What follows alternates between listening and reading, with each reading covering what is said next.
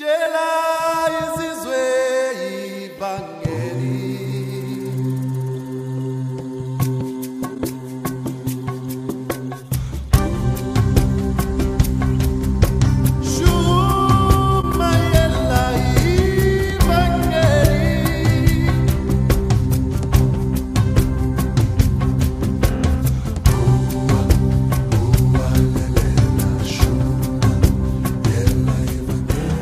Eccoci, eccoci, eccoci, eccoci. Grazie, pace, buonasera a tutti, buonasera, buonasera, un abbraccione a tutti quanti. Un abbraccione a tutti quanti, come vedete sono tornato nel mio studio e... sono tornato nel mio studio, ma vediamo. Mm, ok, va bene. Eh, Tiziana, meno male, adesso si sente, grazie. Ok, incredibilmente quello di stasera sarà il penultimo video di quest'anno. Sembra veramente ieri che Celeste e io stavamo ancora decidendo se venire in Italia o no.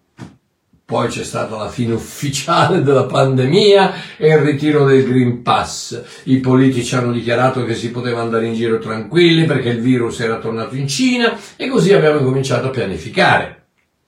Poi ho fatto il mio 75 compleanno, compleanno a marzo ho finito di scrivere il mio diciottesimo libro, libro e finalmente a settembre siamo tornati in Italia per un tour meraviglioso fatto di tanti miracoli e benedizioni. E adesso la fine dell'anno. e fra tre mesi faccio 76 anni. Ma. Oh, dicono che l'età è un po' come la carta igienica, più ti avvicini alla fine e più si srotola in fretta. e spero che non vi siate offesi, ma la verità, comunque, augurandoci di riuscire a fare un altro viaggio in Italia l'anno prossimo, ci dovrebbe essere ancora un po' di carta rimasta nel rotolo, speriamo. Va bene, stasera però il, il, il titolo del mio video è Le due vite. Mi raccomando di condividere Oh, e se volete mandarmi delle stelline, ve ne sono grato. Bene, grazie. Ok. Uh, partiamo. Giovanni fa una dichiarazione molto interessante nel suo Vangelo al capitolo 20, versetti 30 e 31. Gesù fece ancora molti altri segni in presenza dei suoi discepoli, che non sono scritti in questo libro. Cosa? Non sono scritti in questo libro. La Bibbia non è completa. Taran, tan, tan. La gente che dice, no perché qui sta scritto, sta scritto, e c'è anche cose che non ci sono scritte. Dice che non sono scritte in questo libro. Lascio a voi la risposta. Ok, comunque, versetto 31, ma queste cose, eh, cioè quello che eh, Giovanni ha scritto, sono state scritte affinché voi crediate che Gesù è il Cristo, il Figlio di Dio, affinché credendo abbiate vita nel suo nome. Oh, interessante una cosa. Mi sono chiesto vita, perché? Perché la definisce solo come vita. Uh, nel, nel suo Vangelo Giovanni definisce due tipi di vita, solo due tipi di vita. Vita eterna e vita abbondante. Stasera vorrei parlare di queste due vite e del motivo per cui tanti cristiani fanno il grande errore di non distinguere la differenza tra l'una e l'altra. Cercherò, Dio volendo, e Dio che mi aiuti, cercherò in qualche modo di presentarvi una, una, una, eh, un, con chiarezza e con logicità la differenza tra la vita eterna e la vita abbondante, così che voi speriamo di riuscire a arrivare al momento in cui finalmente eh, le persone riescono a capire la differenza fra chi sei e cosa fai. Purtroppo io ancora oggi, proprio no, ieri, ieri, ho dovuto fare un commento a uno su YouTube, gli ho detto guarda basta, basta perché sono, non ce la faccio più a, a, a, a sopportare il fatto che non mi capisci, che non capisci quello che voglio dire. E purtroppo questa è la condizione di tanti cristiani che non, non sono stati così condizionati dal religionismo che per, per, riuscire a uscirne ci vuole, ragazzi, ci vuole una, una bomba, una, una, una, bomba a mano. Ok, va bene. Siccome reputo il Vangelo di Giovanni un compendio completo di istruzioni e rivelazioni per come ottenere sia la vita eterna che quella abbondante, incominciamo con il considerare la vita eterna. Ok, quindi, prima di tutto vorrei farvi notare che il modo in cui l'Apostolo Giovanni descrive Dio nel suo Vangelo, principalmente, non è come un magistrato che presiede su un collegio di avvocati neanche come un capocantiere responsabile di una squadra di lavoratori, né come un direttore di un club responsabile di un gruppo di iscritti, né come un re che governa i suoi sudditi, o tantomeno come un padrone che comanda i suoi servi. No. L'Apostolo Giovanni, pensateci un attimino, come presenta Dio l'Apostolo Giovanni? Lo presenta nel suo Vangelo come un padre, Gesù come un figlio e noi come suoi fratelli. In altre parole, Giovanni vuole presentare l'esperienza del vero cristianesimo non come un gruppo generico a cui si appartiene, ma a una famiglia speciale in cui si nasce. E questo è estremamente importante per capire la irreversibilità della salvezza e la irrevocabilità della vita eterna. Se sei un figlio, il tuo DNA è ereditario, in altre parole non lo puoi cambiare, non è inutile quello che mio figlio possa dire, fare o mia figlia dire, fare, protestare, eh, potrebbero anche eh, ammazzarmi, ma il loro DNA rimane quello che è, figli sono e figli restano, o come dice il mio amico Ivan, figlio sei e figlio resti. È vero?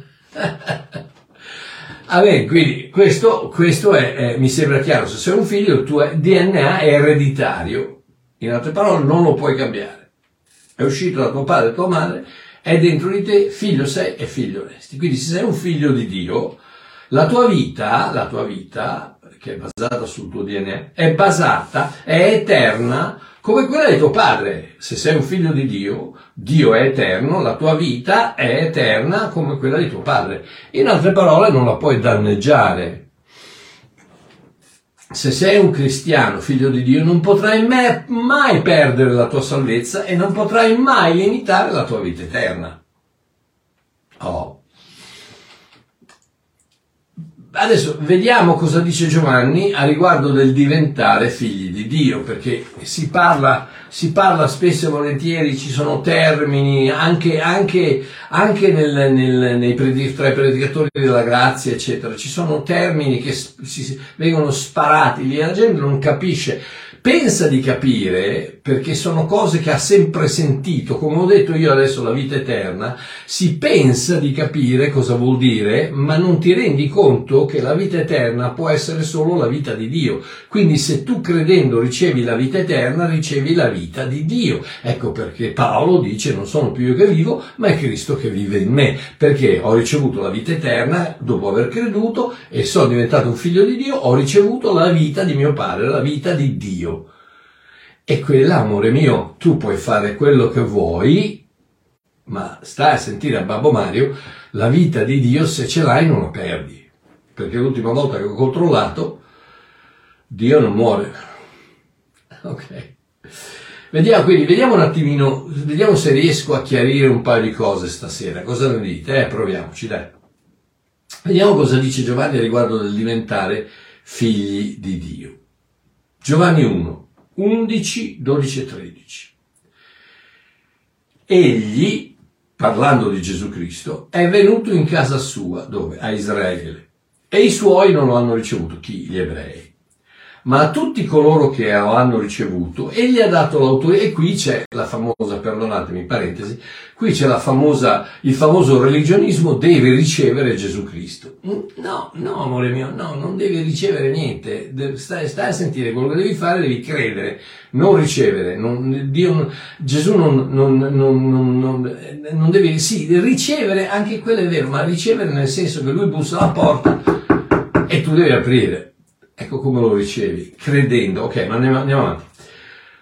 Ma a tutti coloro che lo hanno ricevuto, egli ha dato l'autorità di diventare exusia, l'autorità, il diritto il potere di diventare figli di Dio a quelli cioè che credono nel suo nome. Quindi cosa vuol dire?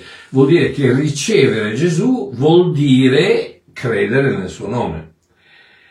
A quelli cioè, che, quelli che lo hanno ricevuto, a quelli cioè che credono nel suo nome. Quindi credere nel suo nome vuol dire ricevere. Ricevere Gesù vuol dire credere nel suo nome. Versetto 13, i quali non sono nati da sangue, né da volontà di carne, né da volontà di uomo, ma sono nati da Dio traduzione più accurata di queste ultime due parole, non sono nati da Dio, mm, eh, traduzione più accurata, ma sono nati dalla volontà di Dio. In altre parole, Dio desidera adottarci. Proprio come afferma Paolo in 1 Timoteo, 1 Timoteo 2, 3 e 4, dove dice questo infatti è buono ed accettevole davanti a Dio nostro Salvatore, la cui volontà è che tutti gli uomini siano salvati. Il desiderio di Dio è quello di salvare tutti gli uomini. E qui casca l'asino perché il desiderio del il religionismo ti presenta un Dio che invece il suo desiderio è quello di mandare tutti all'inferno perché come qualcuno si azzarda a sbagliare, pum, tutti all'inferno, subito all'inferno, immediatamente, non, non, puoi, non, puoi, non puoi sgarrare un attimino se non ti santifichi al 100%, se ti azzardi a peccare una volta di troppo, se, se ti azzardi a non comportarti bene con l'aureola in testa gli angeli che cantano alleluia, all'inferno. E questo è il ragionamento del religioso, Noi, mentre invece la scrittura cosa dice? Che la volontà di Dio è quella di salvarci, di salvare tutti gli uomini. E difatti il sangue di Cristo ha redento tutti gli uomini, l'umanità, tutto il mondo, ha redento e coloro che credono a questo fatto riceveranno la salvezza, la vita eterna, il DNA divino di Dio Padre. Ok.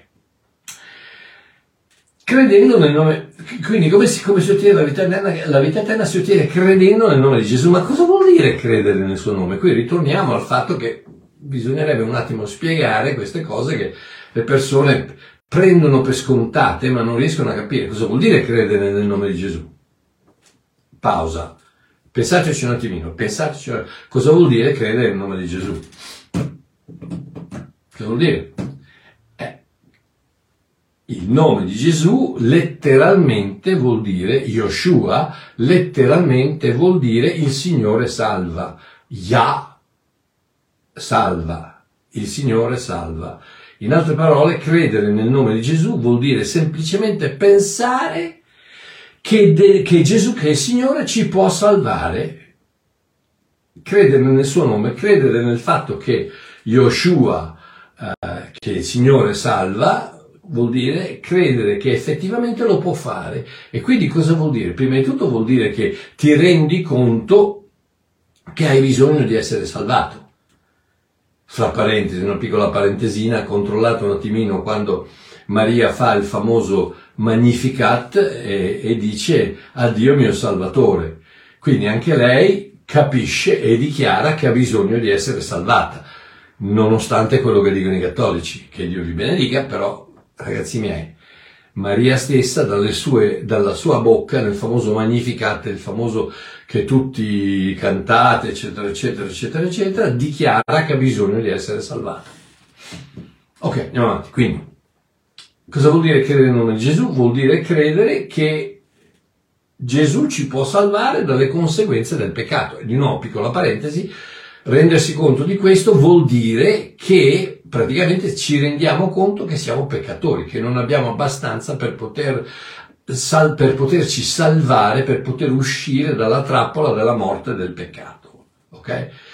Eh, e quindi eh, credere nel suo nome vuol dire credere che Gesù ci può salvare, in particolare appunto dalla conseguenza del peccato che producono la morte, e chiedergli di farlo. Chiedergli di farlo che credere nel suo nome vuol dire credere che Yoshua, eh, che Gesù, che, che il Signore salva, e credere che, che, lo può fare e che lo farà se glielo chiediamo, proprio come Paolo dichiara in Romani 10:13 e in altri cinque posti della Bibbia dove sono sparse queste, queste dichiarazioni. Chiunque avrà invocato il nome del Signore sarà salvato. Bellissimo, bellissima parola greca avrà invocato, invocato epicalleo, epicalleo che vuol dire gridare, lanciare un appello, chiedere aiuto, urlare, ah, salvami! Come, pensate un attimino, pensate un attimino, se, se, se sei, se sei su, sul, sul, sul, sul, Titanic che sta affondando, stai affondando e sei lì in mezzo, in mezzo all'acqua sai, sai benissimo che, che l'ipotermia, l'ipo, l'ipotermia, non so come si chiama, che, che fra pochi, fra pochi, neanche un paio di minuti geli, ti congeli e vai a fondo e muori. E passa una barca. Cosa fai? Mi chiede, scusi, non credo, non so, non sono ben convinto che lei mi possa aiutare, però se potesse, le dispiacerebbe magari aiutare. No, cosa fai? Ti dico, aiuto, aiuto. E quello praticamente è il significato di questo epicalleo. Epicalleo che vuol dire lanciare un appello, chiedere aiuto, gridare, chi, invocare, chiunque avrà invocato il nome del Signore sarà salvato. Ecco, quindi vedi che, che viene, viene, viene, quell'idea del, del, del, richiedere a Gesù di, di dire so che mi puoi salvare, salvami. Quindi vediamo che si riceve la vita eterna, la vita di Dio, al momento in cui si diventa figli di Dio e si diventa figli di Dio il momento in cui si crede che ne abbiamo bisogno e che quella è la sua volontà e glielo chiediamo e lui lo fa. Non è difficile. La salvezza e la vita eterna sono legate a una semplice cosa, al credere.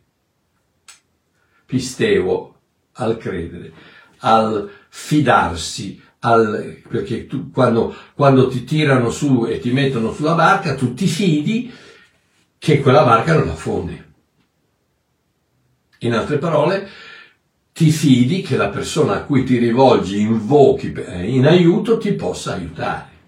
Ed è quello che ho fatto io il 2 febbraio 1982, pur non sapendo, non essendo minimamente al, eh, non sapendo a chi parlavo, chi era Dio, eccetera, gli ho detto non so chi sei, ma se ci sei aiutami. In altre parole, mi, ti, mi fido di te, ti, do, ti chiedo di aiutarmi, anche se non sono convinto che tu ci sia, ti chiedo di aiutarmi, mi fido del, di te, o so di aver bisogno di te, quindi invoco il tuo nome, aiutami.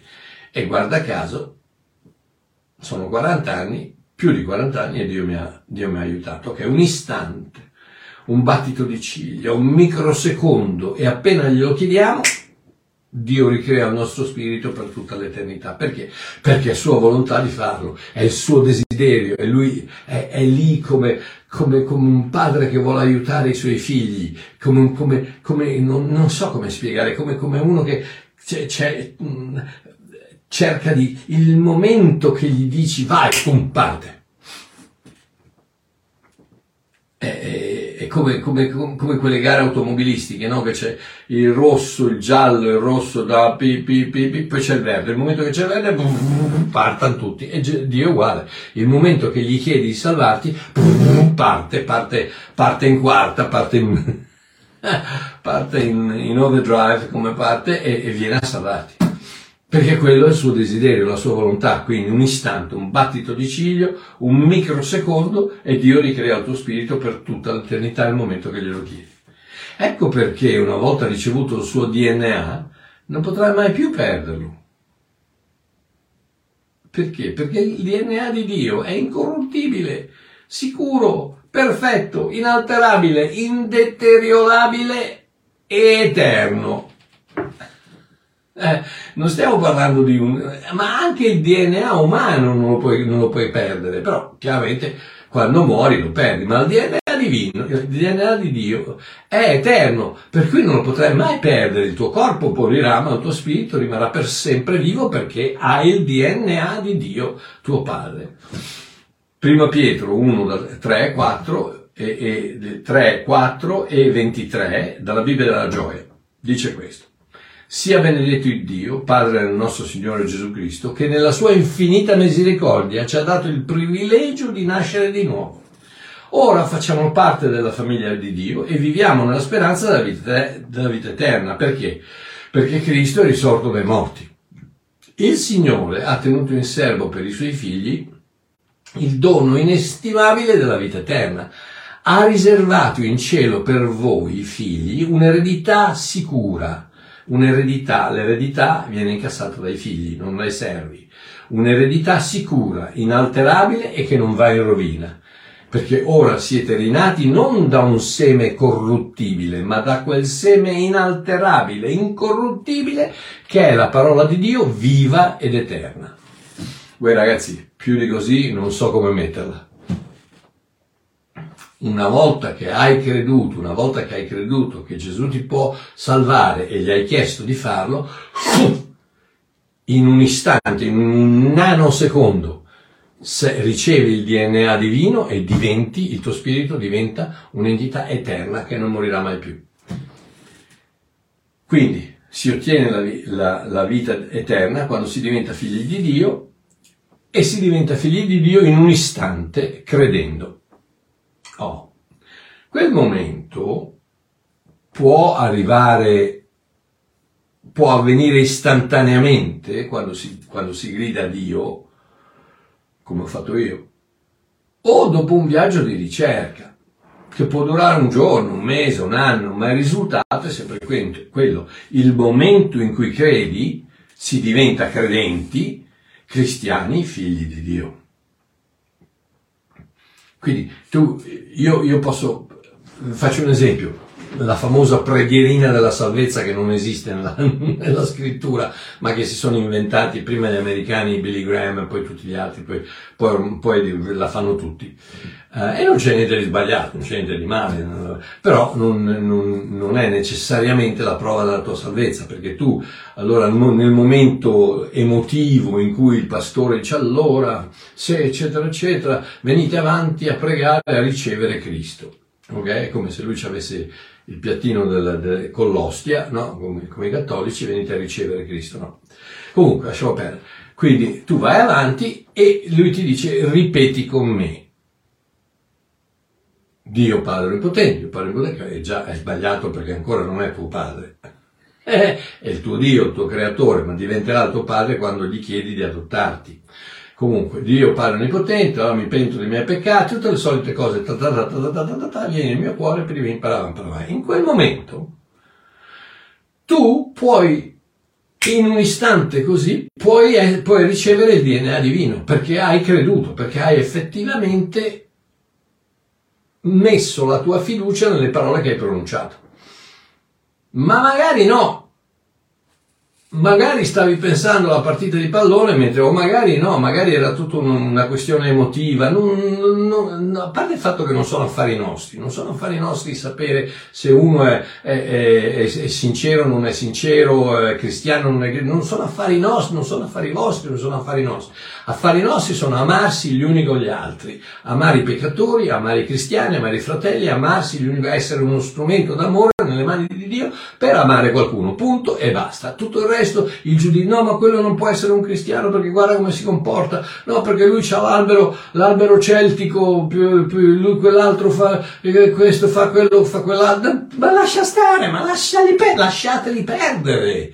Non sono affari vostri, non, neanche Gesù dice sono, non sono venuto per giudicare, sono venuto per salvare. E se non giudica lui, ma, ma, ma chi siete voi a giudicare? No, quello non può essere cristiano perché, ma lasciateli stare, amateli, pregate per loro. Se vi chiedono la ragione della vostra speranza, con umiltà e con mansuetudine spiegategli il motivo per cui voi pensate di essere salvati, eccetera, eccetera. Ok, andiamo avanti. Quindi può essere istantanea o magari può essere un seme che viene seminato e che incomincia a germogliare, come dice nella parabola Marco 4 dei quattro terreni, ci, delle, ci, possono essere delle difficoltà lungo il cammino e quel seme non riuscirà mai a germogliare, a portare dei frutti. Oppure magari ci mette un giorno, una settimana, un mese, un anno, dieci anni, ma alla fine, in un momento magari di crisi, non lo so, Signore aiutami, invoco il tuo nome. E in quel momento so, colui che solo sa i segreti del tuo cuore, che è Dio, sa quello che esce dal tuo cuore e in quel momento riceve il permesso di entrare, entra nel tuo cuore e ti adotta e ti dà il suo DNA divino e tu diventi una creatura perfetta ed eterna, con la vita eterna, appunto, e basta. Quindi, per quanto riguarda la vita abbondante, invece, questa era la vita eterna, ok? Per quanto riguarda la vita abbondante, le due vite, una eterna, l'altra abbondante. Quindi, per, per, quanto riguarda la vita abbondante, vediamo dove appare questo termine. E lo sappiamo più o meno, lo sappiamo tutti. Appare nel Vangelo di Giovanni, capitolo 10, e le, voglio leggere versetto 4, 10, 14 e 15 che dice questo, le mie pecore mi seguono, questo è Gesù che sta parlando, e dice, le mie pecore mi seguono perché conoscono la mia voce. Io sono venuto affinché abbiano la vita e l'abbiano in abbondanza. Io sono il buon pastore e conosco le mie pecore e le mie pecore conoscono me. Come il Padre conosce me, io conosco il Padre. Ok? Quindi, ora che siamo figli, che abbiamo, abbiamo, creduto e siamo diventati le sue pecore, ok? Siamo le sue pecore, quindi siamo, non siamo più capri, siamo, capre, siamo, siamo, siamo, pecore, quindi apparteniamo alla famiglia di Dio, ok? Apparteniamo, apparteniamo all'ovile del buon pastore. Quindi, ora che siamo figli delle sue pecore, per tutta l'eternità, abbiamo a nostra disposizione una vita abbondante. Gesù ha detto, sono venuto a portargli una vita abbondante. Ma come possiamo ricevere i benefici di questa vita abbondante? Se si ottiene la vita eterna quando si diventa figli di Dio in un istante credendo, si ottiene la vita abbondante quando si riconosce la voce del pastore giorno dopo giorno ascoltando. cosa vuol dire? Vuol dire che non importa cosa fai, come ti comporti, quanto ribelle sei o quanti peccati commetti, sei e per sempre sarai un figlio di Dio, una figlia di Dio.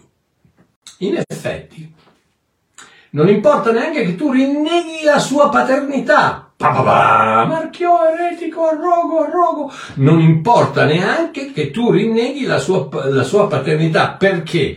Proprio come è successo a Pietro, 2 Tim- secondo Timoteo 2,13 dice quando noi siamo infedeli, egli rimane fedele perché egli non può rinnegare se stesso.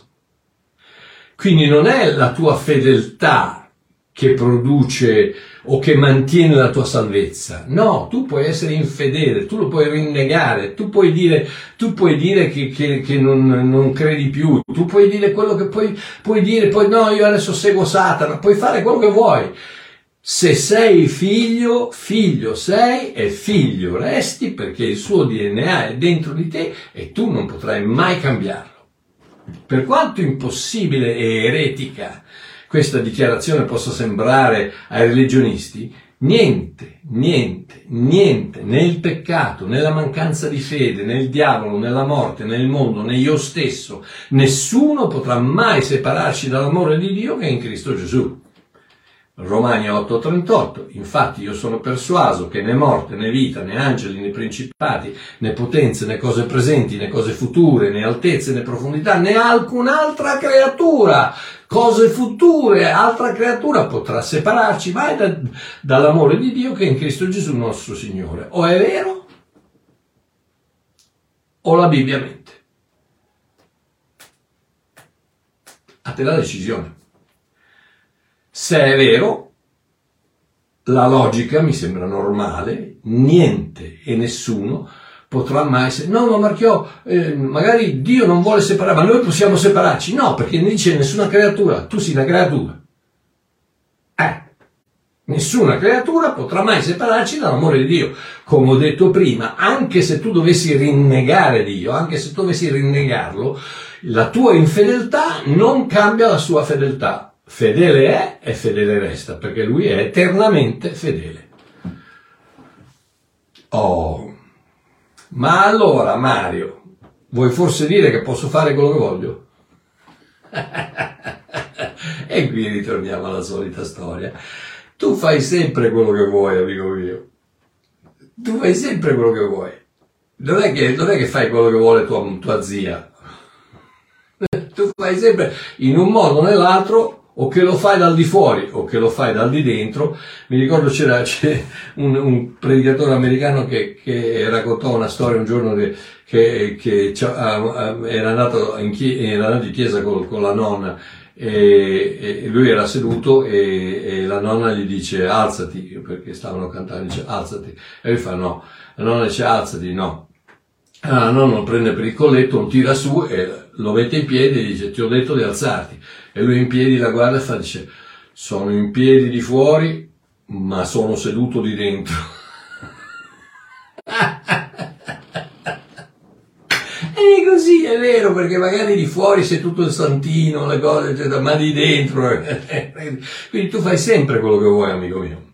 Ma se per fare quello che voglio, in virgolette, intendi dire non seguire la voce del buon pastore e andare per i fatti tuoi, dimenticati la vita abbondante e buona fortuna a te, cosa vuoi che ti dica? Ripeto, puoi peccare, puoi farne di tutti i colori, puoi fare, se sei figlio, figlio, re, figlio sei, figlio resti. Ma dimenticati la vita abbondante, perché la vita abbondante è legata alla voce del pastore.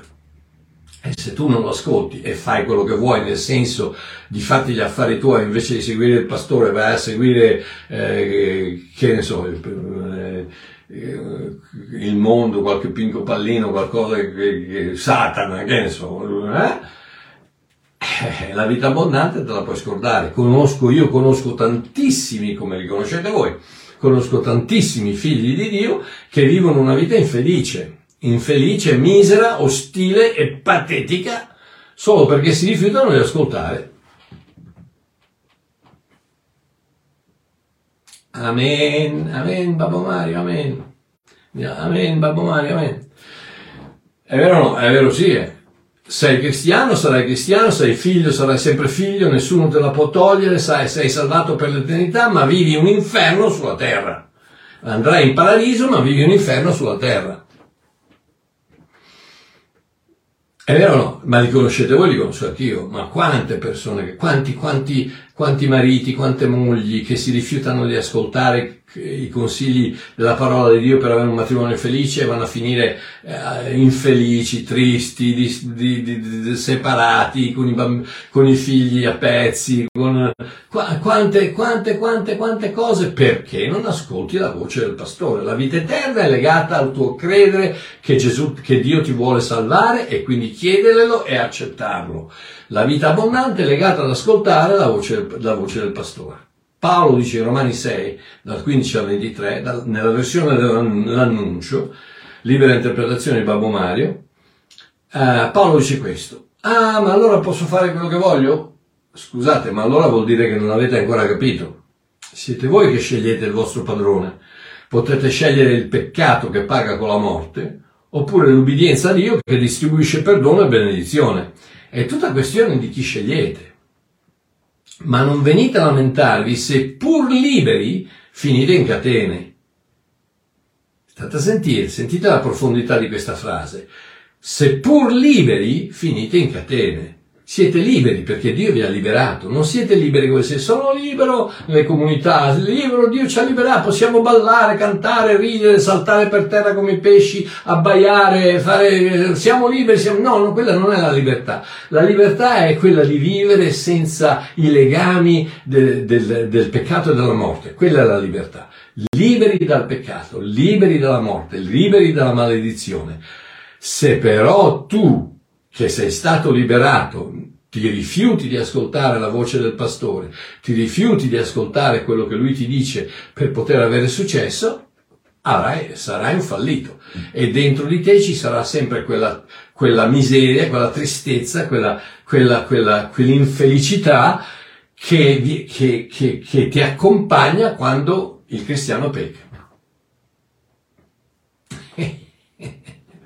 Quindi, ma non venite a lamentarvi, seppur liberi finite in catene, vi ho avvertito, questo è Paolo che sta parlando, dice.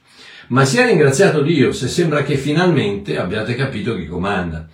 Proprio come in una campagna elettorale il peccato promette la libertà ma la distrugge, la grazia promette la libertà e mantiene tutte le sue promesse, dalla prima all'ultima. Votate grazia.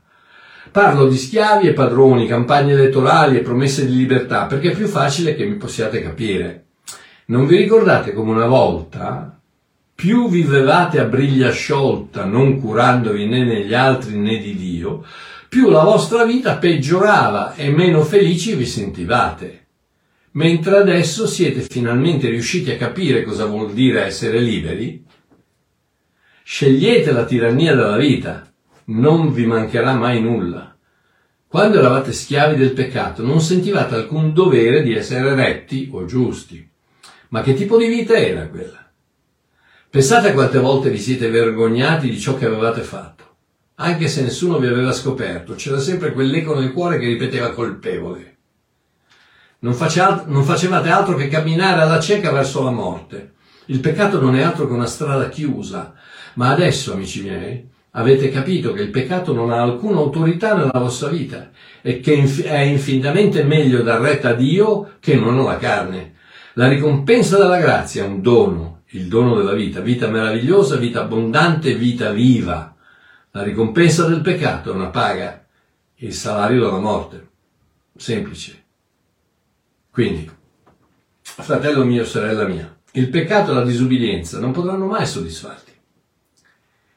La definizione della, come, come, come mi piace dire sempre, il peccato è tossico per il cristiano, cioè tu puoi essere, stai a sentire, tu puoi essere tu puoi essere un figlio di Dio e lo sarai per sempre, nessuno potrà mai, ma se ti metti a, a, a che ne so, a, a bucarti o a, prendere della roba o, o a,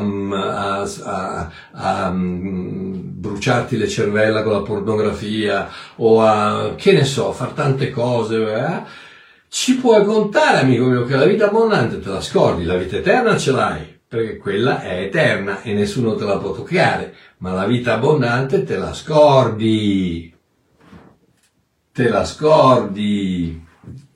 Quindi il peccato è tossico e non potrà mai soddisfarti. Quello è uno dei tanti problemi, il, il, messa, il, il messaggio della eh, menzogna del, di Satana, qual è? È quella che tu puoi trovare soddisfazione attraverso il peccato. Tu da cristiano puoi trovare soddisfazione attraverso il peccato, e magari per 5 minuti, per mezza giornata, per un giorno, per una settimana, per un mese, per un anno. Prima o poi, amore mio, pa, pa, pam, il salario del peccato è la morte. Oh, quindi, la definizione della, della, concordanza biblica della parola abbondanza in Giovanni 19, 10, 10, ricordate, sono venuto a parlare la, la vita e vita in abbondanza, in Giovanni 10, 10 è perissos. Walter, dove sei? Aiuto. Eh, perissos, che vuol dire che supera di numero o misura o rango o bisogno al di là, oltre, più del necessario, al di sopra, eccedentemente, abbondante, qualcosa di più grande, più del normale, molto più di tutto, superiore, non comune, supremazia, vantaggio più eminente, più notevole, più eccellente. Questa è la definizione della parola perissos, abbondante. Beccati quello, quello è quello che Gesù è venuto a darti se solo ascolti la sua voce, se solo ascolti la voce del padrone che ti dice vieni di qua, gira a destra, gira a sinistra, vai dritto e come ho detto tante volte è un po' come il navigatore, non è che il navigatore ti dice fra 50 metri gira a destra, tu invece vai dritto, non esce una mano dal cruscotto e fa ti ho detto di girare a destra o, o ti piglia, eh, gira a destra, se no, no, no, no, vai, non girare a destra, vai diritto.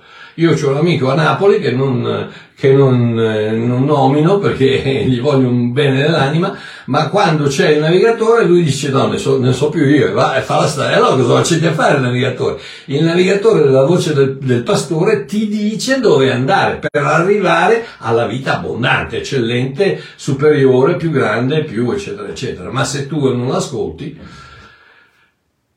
se ti va bene, perdi un po' di tempo. Se invece ti va male, prendi la strada sbagliata e vai a finire giù dal burrone. Quindi,